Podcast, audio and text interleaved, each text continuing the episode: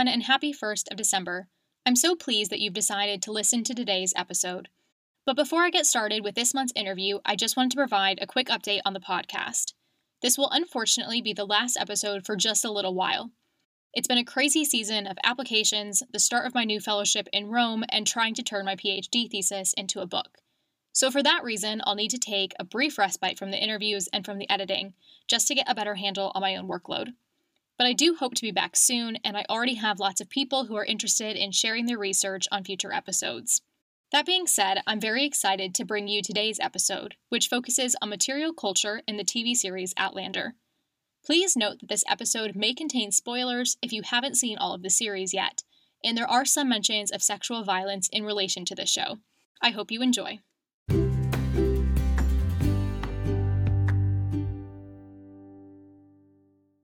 On today's episode, I am delighted to be joined by Dr. Madeleine Pelling and Dr. Rosie Waine. Maddie is an art historian specializing in 18th century Britain.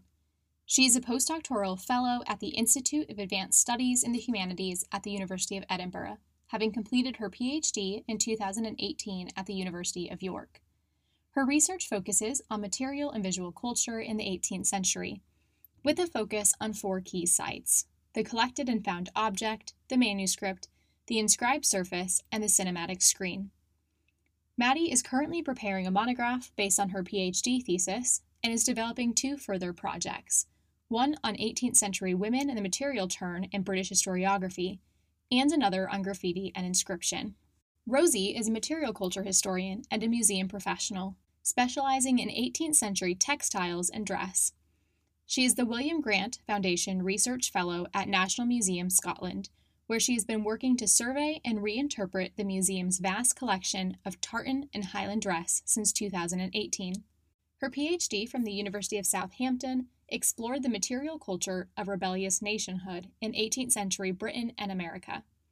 She is currently preparing a new fashion history of Highland dress based on the holdings of National Museum Scotland, which will be published in 2022. Thanks so much, Maddie and Rosie, for joining today. Oh, it's great to be here. Thank you so much for having us. So, today you're both here to talk to us about your research into the material culture of the TV series Outlander. So, for those viewers who may not have watched the TV series, could you explain the premise of the show and tell us why it's such an interesting case study for historians of art and material culture? Sure, I'll get going on this. So, Outlander is an adaptation of a series of books by Diana Gabaldon. The heart of the narrative is a love story between Claire, a 20th century former combat nurse thrown back in time to 1740 Scotland by a circle of standing stones, and uh, Jamie Fraser, an 18th century Highlander who she meets and later marries. The show, like the books it is based on, is not easy to define in terms of genre, being a historical fiction with significant romance, fantasy, and action adventure themes. Across its five seasons, the show follows Claire and Jamie's love story back and forth through time and space, from the Highlands of Scotland during the last Jacobite rebellion to pre revolutionary France to 1960s Boston to the colonial Caribbean, and most recently to the backcountry settlements of North Carolina in the 1770s. So, I guess in terms of why the show um, is of interest to historians of material culture like us, um, is that Outlander is, we think, fairly unusual um, because it's a show that moves between different time periods, um, but also because it obviously encompasses some magical elements. So there isn't necessarily, uh, I guess, the same requirement or at least the same expectation for um, accuracy that we might find in something like, uh, you know, an on screen adaptation of a Dickens or an Austen. So it has a bit more freedom to play around with the material culture. And in fact, um, objects are made really highly visible on screen and signaled as these hugely important things within the story. Um, so, for example, at the beginning of every episode of Outlander, uh, just before the opening theme, we see what's called um, a title card. So, this is sort of like a still life uh, or a vignette that features uh, like sort of slow panning shots or close up shots of specific objects. So things like a loaded pistol or a horse's bridle or um, a medicine bottle. And what the show does through this is to tell its audience that a particular object will be central um, to a moment in the episode or the story more generally. So this isn't simply a way of dressing the set or establishing the feeling of a particular time period. Um, and, you know, instead, Outlander's objects are agents actually within the story. So they're key to various romances. Um, they're the ways of measuring time itself um, and things like genealogies and familial connections. But they can also be the catalyst for violence um, within the Outlander world, and particularly sexual violence. So they take on real power within the internal logic of the Outlander world. Um, but this centrality also raises questions sort of outside of the show itself about how these objects are made in production um, what real life inspiration they're drawing on, and also how fans, I guess, look to replicate and experience them. So that's something that we're kind of working on at the moment. Thanks so much, Maddie. As you just mentioned there in the introduction to each show, we often see quite a few objects that appear. And so, as a visual representation of the past, Outlander includes many objects on screen, and these often have multiple layers of meaning, such as weaponry, clothing, and jewelry. Could you tell us a bit more about the role that these objects play in Outlander, both for the characters themselves and then for modern audiences? Sure. Um, well, as I've kind of mentioned already, uh, in Outlander, the, the, objects can take on these sort of complex layers of meaning, be that romantic, cultural, uh, political. Uh, and I know Rosie's going to go on uh, to talk about the sort of squat, Scottish question at the heart of Outlander. Um, but within the world of the show, the characters read objects in a number of different ways. So, one of the obvious um, things is the gifting of heirlooms. So, we have things like um, the string of pearls that Claire inherits from Jamie's mother, um, the wooden snake that Jamie makes for his son, uh, and the various gifts that are given to Brianna and Roger's child, uh, Jemmy. But also, in a show that deals with you know shifts in time and movement between these really distinct chronologies objects become open to these sort of more interesting and complicated treatments. So, one of my favourite um, examples is the 18th century cutthroat razor um, that belongs to Claire's first husband, Frank, in the 1940s. And he's he's tells Claire that he's used it um, during his service in World War II, and that it's a family heirloom that used to belong to his ancestor, Black Jack Randall. Um, about whom he kind of has these these sort of fantasies. He's a historian, and he turns you know his sort of academic training to his own family, and he's interested in tracing this genealogy while they're in Scotland. Um, but when Claire actually slips back into the 18th century and she meets Randall um, in person, she finds out that he's in fact, you know, he's the villain of the piece. He's a real monster, and so the razor takes on this like very very sinister quality. Uh, when it's used in a scene um, where she's being interrogated by Randall in a British officer's mess. And what this does on a sort of like, you know, a basic level is to draw attention to the obvious difference between Frank and Randall. Um, and they're played by the same uh, actor. So, you know, just to sort of underscore that comparison. Um, but it also really, really crucially speaks to the um, to the audience, and it reminds us that you know it's like the sort of famous uh, Robert Frost saying that the past is a foreign country, and that the stories and I guess the personalities that we attach to certain objects might actually have been very, very different. Um, so another great example of Outlander playing around with time and materials is in uh, a lot of the costuming, um, which regularly sort of comes under fire for its inaccuracies. But I think this is something we're going to kind of address in more in more detail. But for us, uh, accuracy isn't really um, the sort of main focus of what we're doing. Um, but there's a, there's a really great early scene um, where the cook at uh, Castle Leoch, Mrs. Um, Fitzgibbons, I think, she undresses Claire and she strips away um, her 18th century underwear in order to, you know, replace it with these 18th century counterparts. And she's the sort of joke is that she's shocked by the relative sparsity of Claire's clothing, uh, which leads Claire, who you know is at, a total loss to explain her slippage through time, uh, she justifies them as having been bought in Paris, which of course is sort of true. She was a combat nurse there during the Second World War. So it's a sort of nice moment where the audience shares this joke with Claire. Um, and then later on, there's a scene that emphasizes the sort of the malleability of materials, where Claire repurposes clothing from uh, the 1960s in Boston in order to make an 18th century dress when she goes back in time to find Jamie. Uh, and there's this lovely moment later on in the same series where it's a bedroom scene between Claire and Jamie. Uh, and she has to explain to him how to use the zipper on her dress. Uh, so there's this sort of exploration of characters, you know, and audiences' um, to you know to borrow a, a term pioneered uh, recently by uh, Serena Dyer and Chloe Wigston Smith, the sort of the material literacy of both characters and audiences. And just turning over to Rosie, I'm wondering if you might share as well why you think that these objects in Outlander have such an appeal for modern audiences. I think part of Outlander's appeal to a modern audience is its use of highly recognisable Scottish iconography. So things which are still within the purview of 21st century audiences, but which have their roots in the 18th century. I think the material culture of clanship and its connection with you know wider Scottish communities is used at every opportunity throughout the show, but it's also it's used with a nod towards romanticism, that sort of Walter Scottian Waverley romanticism. So you see a lot of uh, clan mottos, um, the wearing of, of tartans. It's not exactly clan tartans because they're not that sort of flaming uh, red, blues, and greens that you see from the Victorian period, but they are uniform uh, tartans. And we also see things like the sealing of oaths with the drinking of whiskey from quaichs, things which is still done at Scottish weddings today. And we also see things like the hunting of boars with the um, with those large targes, you know, the shields, um, which are part of the warrior iconography of the Highlander as well as the hunting iconography of the Highlander. So these are all things which the modern audience in Scotland recognises because they're traditions which have uh, carried on and have been incorporated into today's their their material literacy to to go back to what Maddie was saying.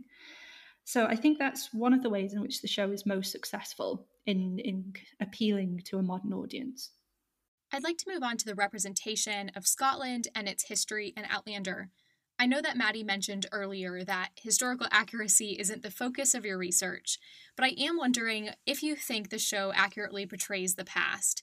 Was there any consultation that you know of between producers of the show and those in the heritage sector, for instance, regarding the construction of this historical narrative?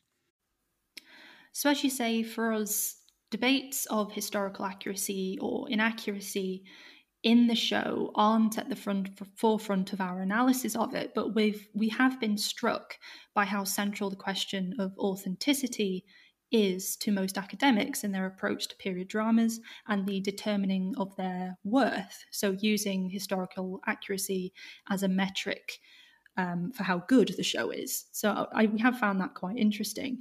But from our perspective, what's important to recognize and engage with on a critical level is that Outlander sits at the intersection of many difficult and contentious areas of study in Scottish history. So, seasons one and two deal explicitly with Jacobitism and the place of Scotland within that, as well as the position of Scots within the Union with Britain. And later series look at forced displacement or just general migration from Scotland to the Americas and the forming of what could be called today a Scottish diaspora. So all of these issues are are really interesting to see displayed on screen. And as Maddie and I have discussed before, it's kind of one of the f- the first times in the 21st century that these kind of historical narratives, these Scottish historical narratives, are being portrayed on screen for a popular audience. As for the second part of the question, as I haven't worked as a historical advisor on Outlander. I don't know who else has. Um, but I know that the show does engage with objects from the museum's national collection. One of the most overt ways it has done this is at the end of season two, when we are shown Bonnie Prince Charlie's travelling canteen, which is a beautiful silver canteen that is part of the National Museum of Scotland's collection of Jacobite objects. And this canteen appears on screen for just a mere moments, really. It's, I think, the second to last episode of season two. Bonnie Prince Charlie is stood at the edge of Culloden with his attendants around him, and he holds up the canteen and says, oh, From the Duke of Cumberland will drink from this um, when this day is done. So he's using this real replica of a real object, which is connected to that real person's um, past, at a moment to say, I will win Culloden, my history will be glorious. And then the next time we see the canteen, it's being you know, showered with, with mud from the cannons, um, which are then firing. And we see Bonnie Prince Charlie's face, and it's just completely defeated. And he knows that he will not have that glorious history. But for the audience, they knew the whole time that they, he was never going to achieve that history.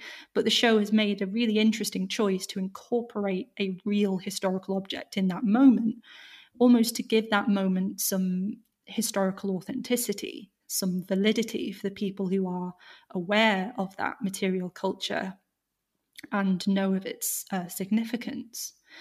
So it's something that Outlander has done multiple times, I think, throughout the seasons, is making reference to to real material culture or to real visual culture to lend itself an air of authenticity, which some of its viewers, particularly its academic viewers, feel it doesn't really have.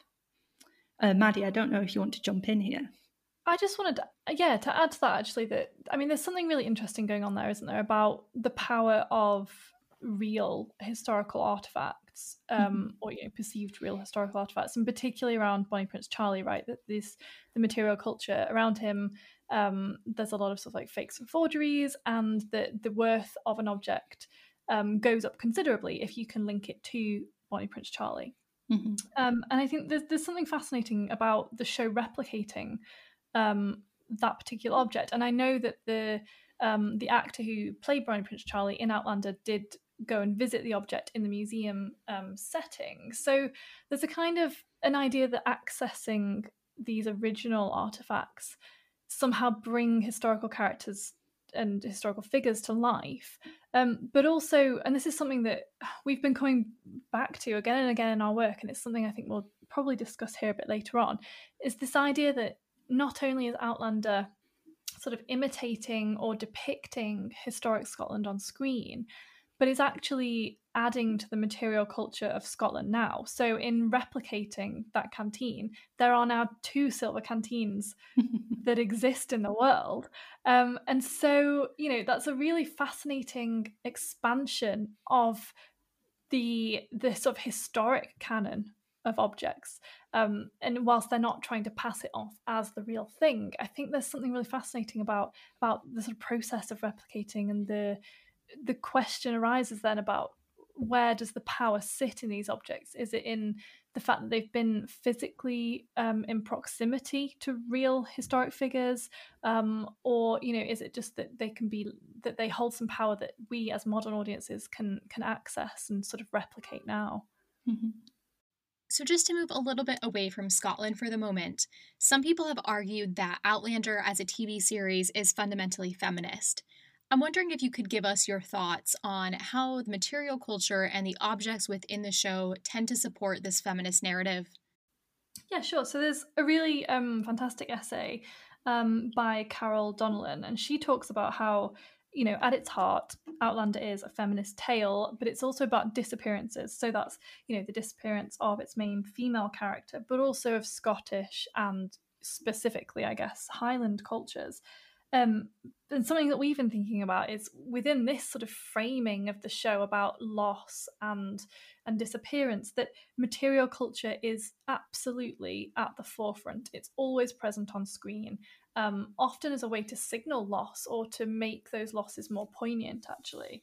Um, so one thing that we see a lot throughout the show is the sort of the, the recycling of objects that have been used in um, scenes specifically to do with um, so, you know, sort of exploring masculinity. Um, and at, you know, material culture specifically in the show, I should say, is it really works to explore heteronormative gender roles and to um, sort of challenge them and reframe them. So the objects that get recycled, they're they're often things that appear in these scenes to do with masculinity, um, and that sort of later get reused as a way to sort of question ideas about patriarchy and power. So one of the most prominent examples of this is in season one, uh, when Jamie takes a dirk, so um, a, a, a, blade that is now just um, used for ceremonial purposes, but would have a ceremonial and a practical use in the 18th century. Um, so he, t- he takes the dirk that he has refused to pledge um, to the laird at Castle Leoch during the clan gathering, and instead uses the same blade to pledge his loyalty to Claire. Um, and this is something that we see uh, sort of again and again, really. So, um, when Claire is gifted some armbands that are made from um, the tusks of a wild boar that Murtagh has killed during a historic clan gathering, um, on the surface, these objects, you know, are seemingly to do with Murtagh's hunting prowess uh, and his masculinity. But then he reveals to Claire that he, in fact, gave these objects once they were in once they've been made into jewelry uh, as a romantic gift to uh, an unsuccessful romantic gift i should say uh, to jamie's mother. Um, and they take on this you know sort of extra intimate layer of meaning that's akin to jamie's pledge to claire this sort of you know in which a, an object of supposed male virility um, is offered deferentially to a woman. Uh, and also of course these the, the tusks bands in particular actually um, become part of a, a, sort of series of objects uh, that Claire inherits from uh, Jamie's deceased and you know deceased mother who's absent throughout the whole show. Uh, and they become part of the show's interest in tracing sort of matriarchal genealogies. So the sort of these lines of inheritance and lineage that are expressed um, that sort of connect different women in the show and not necessarily uh, biologically related women, but that are expressed very much um, in material form. Yeah, I think for me, the show is very progressive, like you say, you say, Maddie, in sort of subverting masculine objects to bring them into a more feminine or feminized narrative. Um, and I think I'd like to talk just just really briefly about how this is done in Jamie's costume in particular. So Jamie, like the you know archetypal Highland warrior, is always sort of dressed head to toe in in tartan, um, in the typical Highland dress. And part of that is the wearing of a sporran. So, for those who don't know, sporran is a typically during this period a leather pouch which is worn from a, ba- a belt at the waist, uh, usually with a, a kilt.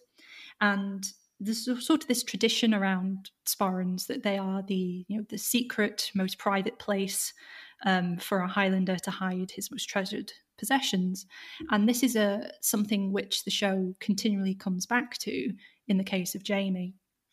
So his sporran contains many things which speak to his past, which speak to his emotional connections. Um, and you only see it sort of opened at, at moments of particular significance for him. So, for instance, uh, the key to Lallybroch is in his sporran, and the key for Lallybroch is used to make his wedding ring for Claire. And later in the season, when he is uh, captured and he is um, arrested and he's uh, imprisoned at Fort William, all the contents of his sporran all get tipped out and put into a, a box that's kept by the prison warden and are shown to Claire in this moment. And it feels quite revealing. It, it, it's sort of like a stripping away um, of all of Jamie's sort of protection. And that's something which the show continues to come back to again and again, particularly later in that season when um, Jamie is is stripped of his kilt by Black Jack Randall before his assault. It's this moment of, of all of that very masculine, very hyper masculine clothing and everything it represents just being, you know, torn down.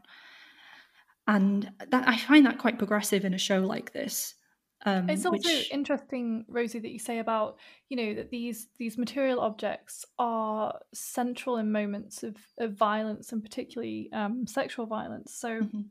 um, you know, not only um, is Jamie sort of stripped of the the materials that are part of his identity as a Highlander, as a man, as a husband, and all the rest of it, but um, there are other objects that appear in these sort of pivotal moments. So, thinking in particular about um, the Lallybroch key that gets melted into um, into a, a, wedding ring for Claire, which in itself is a sort of uh, you know a, a deferential um, sort of des- destruction of a phallic symbol. You know, it's the it's the key to mm-hmm. Jamie's um, to Jamie's inherited estate, and he gives it, he destroys it and gives it to Claire uh, as a sign of his sort of pledge of loyalty to her. Um, but the same the same ring um, appears later on uh, in a scene where, um, in season, I think season four, uh, where Claire is threatened by um, the villain who sort of replaces Black Jack Randall, um, Stephen Bonnet. And in that scene, he tries to steal uh, the 18th century wedding ring from her and also the ring that she wears that is to do with her husband Frank in the 20th century. Uh, and she swallows both of the rings um, in that scene. And so again, we're sort of treated to this um, strange and discomforting embodied experience in a moment of, of sort of terror uh, in which material culture is, is really central. Um, and the same rings appear later on um, when Brianna sees that Stephen Bonnet has one of the rings, uh, Brianna being Claire and Jamie's uh, daughter. And um, Brianna's attempts to get the ring back end with her being attacked by Bonnet.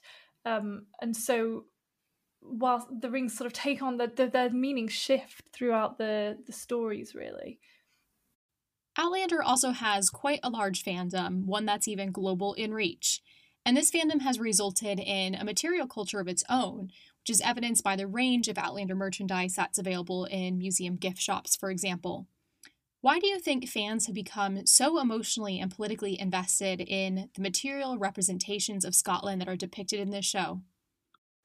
Mm. Well, there's there's this really huge array of objects available, you know, to buy commercially that relate to both the Outlander books and the TV show.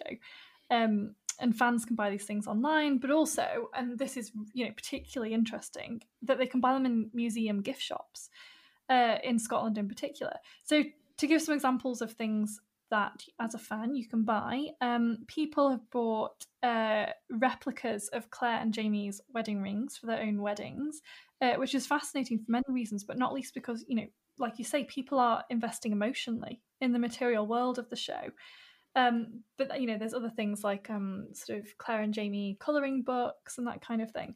Um, but this this idea of sort of emotional investment it ties back to ideas within the internal outlander universe where objects are you know specifically tied to embodied experience so fans can buy jewelry and costumes uh, that replicate those on screen but also um, this is just great uh, there are other products like um, the sassenach whiskey uh, produced by Sam uh, Heughan, who plays Jamie, uh, and not by the Starz production its company itself. Um, but you know, something like that actually enables fans to literally consume something relating to the fictional world of Outlander itself, which is is just you know sort of I think a really really unusual. Um, I mean, it's it's certainly not unique in terms of the material cultures of of TV and film fandom, but it's it's a really fascinating expansion from the show itself out into a commercial market. Mm-hmm. Yeah, I think just thinking about the Sassenach whiskey, there are also um, Outlander cookbooks which uh, sort of follow the the world of Outlander from you know the Scottish Highlands uh, over to colonial America, and the recipes which are contained within these books relate to you know certain characters and certain events. So it's sort of like you're eating along with the show. Um, which I, I just find quite fascinating. It's also important to note that the materialization of fandom is nothing new. So, literary tourism was a significant aspect of the rom- romanticization of the Scottish Highlands, its people, and its past during the later 18th and early 19th centuries. The poems and novels of Sir Walter Scott and Robert Burns, for example, generated a material culture of their own. To give examples from the collection at National Museum Scotland, consumers could purchase printed furniture fabric showing scenes from Scott's Lady of the Lake, or buy tartan covered snuff boxes and pincushions featuring a drawing of Scott's home at Abbotsford. So, what we're seeing in the Outlander fandom can be interpreted as a 21st century incarnation of that emotional drive to forge a personal connection through the population of our own material worlds. That's absolutely fascinating, and I had no idea that there was so much material that you can purchase that really models the Outlander world. So thanks for filling us in on that. But unfortunately, we're running to the end of time here, so I just wanted to ask a last question about how your research on material culture in Outlander has implications for the representation of history and popular media more broadly. So, how does your work advance the study of the 18th century on screen, And what might historians learn about material culture and modern portrayals of the past through the example of Outlander? So, from my point of view, as a museum professional and as a historian, it is our responsibility to engage critically with this kind of media as a form of popular history telling. Outlander has become undeniably a global sensation, drawing viewers towards Scottish history and culture, often for the first time. It's also a great stimulus for the heritage industry and heritage tourism in Scotland. Um, but thinking about how museums engage with the public, can we in good conscience shy away from something that has become such a cultural touchstone? You know, we have displays in our galleries to do with Sir Walter Scott's Waverley and its impact. Is it unreasonable to think that Outlander might not have that kind of popular legacy? And should we be thinking about how we need to engage with this material critically and how we can present it to the public so that they themselves can engage with it critically? I do think it, it is too easy sometimes for academics to dismiss this kind of material as as frivolous, uh, when in a lot of ways it, it is anything but.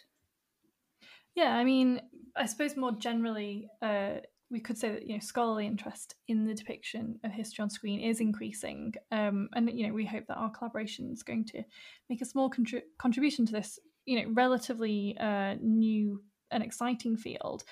Um, for many, film and TV is like Rosie says, you know, sort of first encounter that people have with a historic period, and so as we've said already, historians, you know, do have a responsibility to engage with these sort of multimedia um, texts, not just in terms of their supposed inaccuracies or accuracy, um, but you know perhaps more generously by asking questions about which histories are being shown on screen and why they're be shown they're you know being shown in that way, um, and at, at which moment. So in the case of Outlander, of course, while you get this really interesting sort of feminist reading of gender in the 18th century, the show's representation of people of color, for example, and uh, specifically uh, enslaved Africans and indigenous people in the later series, you know, it could be criticized as not going far enough. So, for example, you know, for a show that positions material culture so emphatically on screen, uh, we see very little of the fabric and the material and the sort of embodied repercussions of slavery. So we need to be asking, you know, why certain shows do well at particular moments in our own time and how they might be speaking to or you know or failing to speak to uh, contemporary political and cultural issues. And in the case of outlander in particular um, the cameron administration actually allegedly tried to get the show off the air in scotland during the run-up to the scottish referendum. So far from being characterized in terms of you know sort of frilly bonnets and country houses the costume drama has very real and very tangible impact on our lives Thank you so much, Maddie and Rosie, for what was a really fascinating discussion. And I certainly hope that this helps anybody who already loves and watches the show or people who are thinking about watching it to really engage with it more critically and to analyze the things that you've talked about in today's episode. So thanks again to both of you for your time. Thank you very much. Thank you.